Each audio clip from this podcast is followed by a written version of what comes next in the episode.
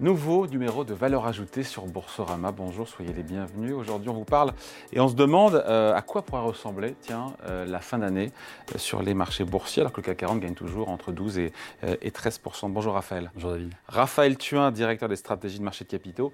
Chez Tikeo Capital, déjà c'est un bon cru, c'est un bon millésime boursier pour le moment, c'est vrai. On est, on est passé entre les gouttes hein, jusqu'à présent entre les gouttes, une belle année, surtout quand on compare à celle de l'année dernière. Et d'ailleurs, c'est un petit peu un effet miroir de ce qui s'est passé l'année dernière.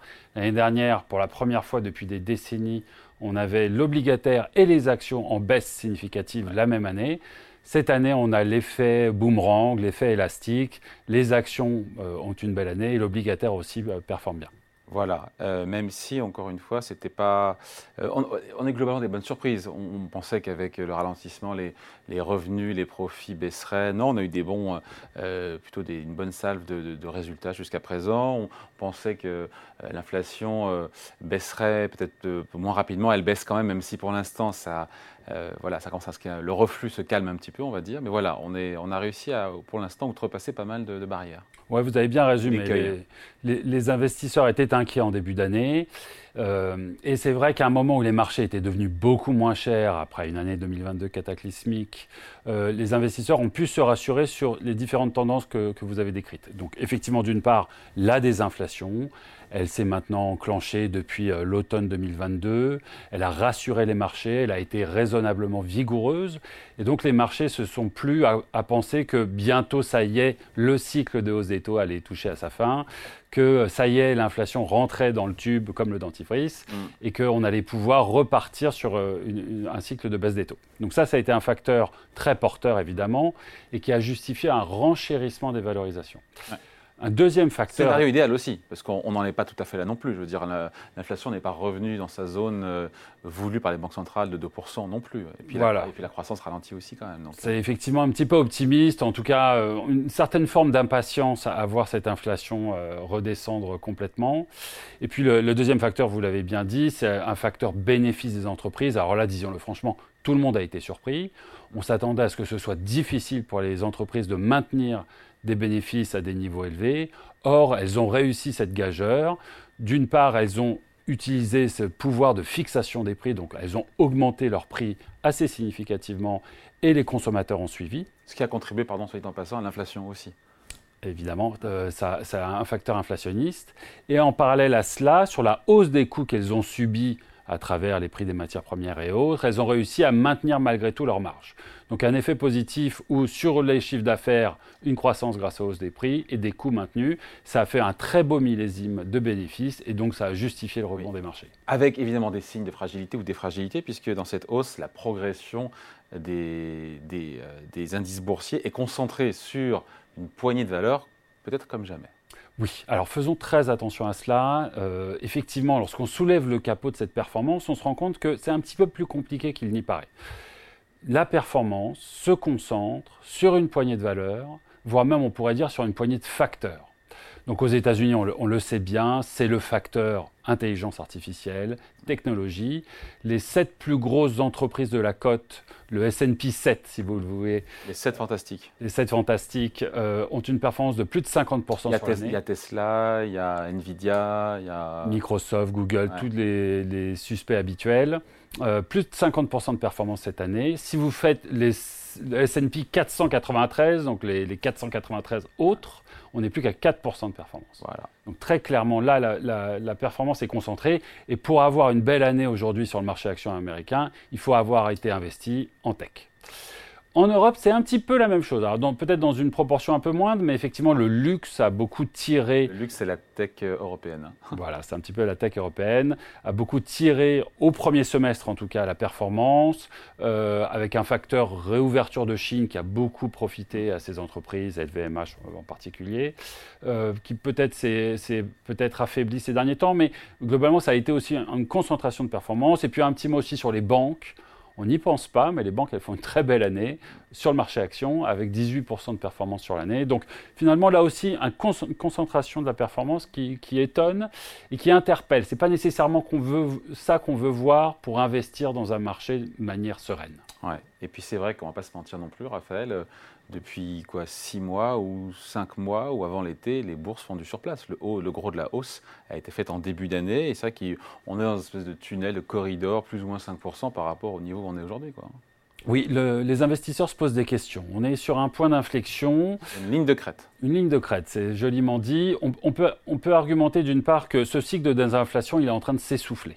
Ça, on l'a dit, ça a été un facteur positif sur le premier semestre. Quand on regarde les chiffres aujourd'hui, l'inflation, la, la, désinflation s'essouffle et les facteurs désinflationnistes sont probablement arrivés au bout du chemin. Voire même se sont retournés puisqu'on voit les prix de l'énergie, notamment du pétrole, repartir à la hausse. 30% depuis juin. Donc ça, c'est un facteur très important sur l'inflation euh, qui retire les prix vers, vers, la, vers le haut. La désinflation sur les biens qui a beaucoup aussi euh, tiré les prix vers le bas jusqu'à présent, semble vouloir se stabiliser. En tout cas, il n'y a plus d'inflation sur les biens. Donc le gros de cette désinflation a déjà eu lieu et on s'interroge sur la suite. Qu'est-ce qui va prendre le relais pour faire perdurer ce cycle de désinflation? C'est une question pour l'investisseur et une question pour Madame Lagarde et la Banque Centrale Européenne euh, euh, qui en a parlé hier. Et puis le deuxième facteur d'interrogation, évidemment, c'est cette capacité des entreprises à maintenir leurs bénéfices. On peut argumenter d'une part que si l'inflation à la hausse était un facteur de croissance des bénéfices, peut-être qu'à la baisse, ce sera un facteur de décroissance. Et on le voit aussi. Sauf si l'effet volume prend le, prend le relais sur les chiffres d'affaires. Oui, mais le consommateur, ce bon vieux consommateur qui paye plus cher euh, son litre d'essence, qui paye très cher sa nourriture, l'inflation alimentaire est, exceptionnelle, euh, qui commence à sentir les effets de, l'immobilier. Bref, il commence à fatiguer ce, consommateur. Il a abondamment puisé sur son matelas Covid, vous savez, cette épargne qui datait des années Covid. Et, et aujourd'hui, on s'interroge, peut-être pas aujourd'hui, mais sur les trimestres à venir et 2024, qu'en est-il Pourra pourra-t-il continuer à consommer de, la même façon? Voilà, et avoir des résultats satisfaisants qu'on a eu jusqu'à présent contre toute attente de la part des grandes multinationales. Après, il y a aussi ce freinage de la Chine. Euh, un peu inattendu. les marchés avaient parié quand même sur un, rebond de la locomotive chinoise. C'est un point d'attention. On n'a pas encore de réponse là-dessus non plus. Absolument, c'est un point d'attention. D'ailleurs, en particulier pour le marché européen, qui est beaucoup plus sensible aux facteurs chinois que les États-Unis, avec le luxe en particulier. On peut estimer que 20% du chiffre d'affaires des entreprises européennes est généré avec la Chine. Donc c'est très important. On a, ça a justifié au premier semestre, une partie du premier semestre, une surperformance des marchés européens comparés aux marchés américains. Ils étaient portés par la réouverture chinoise. Et vous l'avez dit, depuis quelques mois, ce rebond chinois interroge. En tout cas, euh, on a vu des chiffres économiques assez décevants sur les imports-exports, sur le manufacturier, l'industrie. Le marché immobilier aussi pose souci. C'est un marché qui croule sous la dette et euh, dont la bulle est en train d'exploser depuis maintenant un certain temps, depuis 2-3 ans. On voit euh, des promoteurs chinois, y compris parmi les plus gros, faire faillite. Et, et on sait que le facteur immobilier en Chine est très important, c'est 20% du PIB. Donc il y, a ce facteur d'inquiétude aussi. Puis la géopolitique qui continue à grincer. On le sent, cette bipolarisation du monde, mm. cette idée que quand vous êtes une grande société aujourd'hui, il va falloir choisir son camp entre euh, faire des affaires en Chine et faire des affaires à l'Ouest, je schématise. Mm. Mm. Tout ça aussi euh, interpelle. Donc le facteur chinois, il a déçu cet été. Alors on peut argumenter que ça va un peu mieux depuis quelques semaines, mais globalement, il a déçu cet été. Et d'ailleurs, ça s'est vu dans la performance en Europe et du luxe.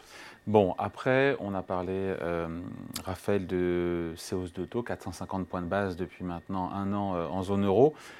Comment ça produit ses effets sur l'économie et le risque que ça a sur le marché du crédit au sens large? Je mets l'immobilier dedans, même si l'immobilier n'est pas du crédit, mais tout ce qui est sensible aux paramètres taux d'intérêt. Euh, et on se dit qu'effectivement, alors on dit que ça prend 12 à 18 mois, et puis il y a des boîtes qui doivent se refinancer, des États qui doivent se refinancer. Est-ce que ces hausses de taux vont, peuvent créer ce qu'on appelle un, euh, un accident de crédit ou des dégâts sur le marché du crédit au sens large. Voilà, ça, ça aussi, c'est un vrai sujet, ça. Qu'on ne souhaite pas, qu'on ne souhaite pas, bien sûr, mais alors, qui se pose. Vous avez raison, et je dirais même ça plus clairement, c'est le sujet central selon nous chez Tikeo, indépendamment des discussions inflation, récession qui sont aujourd'hui bien identifiées. Le sujet peut-être qui passe sous les radars et qui pourrait faire basculer dans un sens ou dans un autre, c'est ce sujet de liquidité. Un peu comme, c'est pas tout à fait la même chose, comme les banques américaines, les banques régionales américaines, même si c'est pas le même sujet, ça a commencé à craquer et c'était quand même. C'est un peu le même sujet quand même. Vous voyez, c'est cette idée que quand on remonte les taux de manière si dramatique, de manière la plus fulgurante depuis 40 ans, on risque de casser quelque chose. Et, effectivement, il y a cet effet retard, 12, 18, 24 mois, qui fait que entre le moment où on augmente les taux et le moment où l'impact sur l'économie se fait sentir, il y a un délai. Et on commence petit à petit à rentrer au bout de ce délai. On commence petit à petit à voir les effets de ces hausses de taux. Il y a un sujet sur la dette souveraine.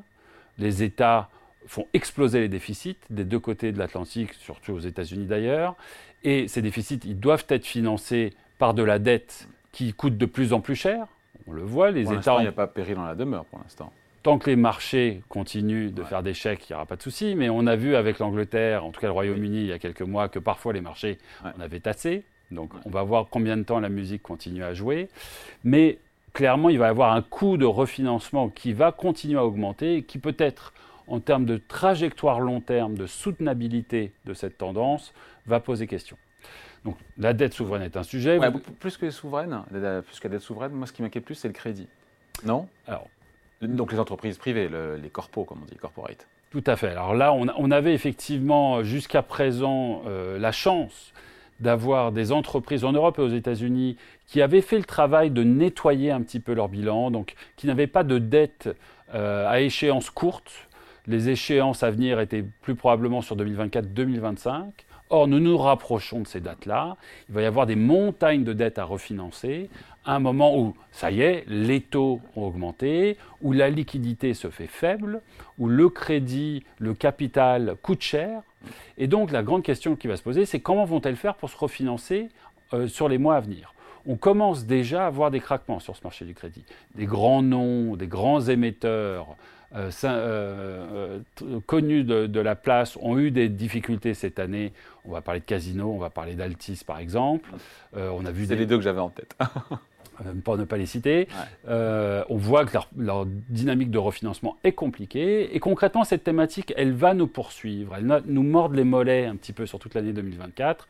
Quand vous avez beaucoup de dettes et des refinancements, des besoins de refinancement aigus, le marché et les investisseurs vont se faire tirer l'oreille et vous allez probablement avoir du mal à vous refinancer. Bon. Donc, le, corpo, c'est un sujet. Et peut-être juste pour finir rapidement, vous l'avez dit en passant, l'immobilier. Oui, oui, bah oui c'est connexe. Hein. Là, c'est connexe. Euh, un marché qui a beaucoup de leviers, un marché qui est très sensible au taux d'intérêt, qui est aujourd'hui à l'arrêt, mais pour lequel les valos euh, n'ont pas nécessairement encore corrigé. Que va-t-il se passer quand il y aura des besoins de liquidité quand ces grands acteurs devront vendre pour fournir des liquidités, par exemple, aux investisseurs? On commence à avoir des exemples, mais ce n'est que le début de l'histoire.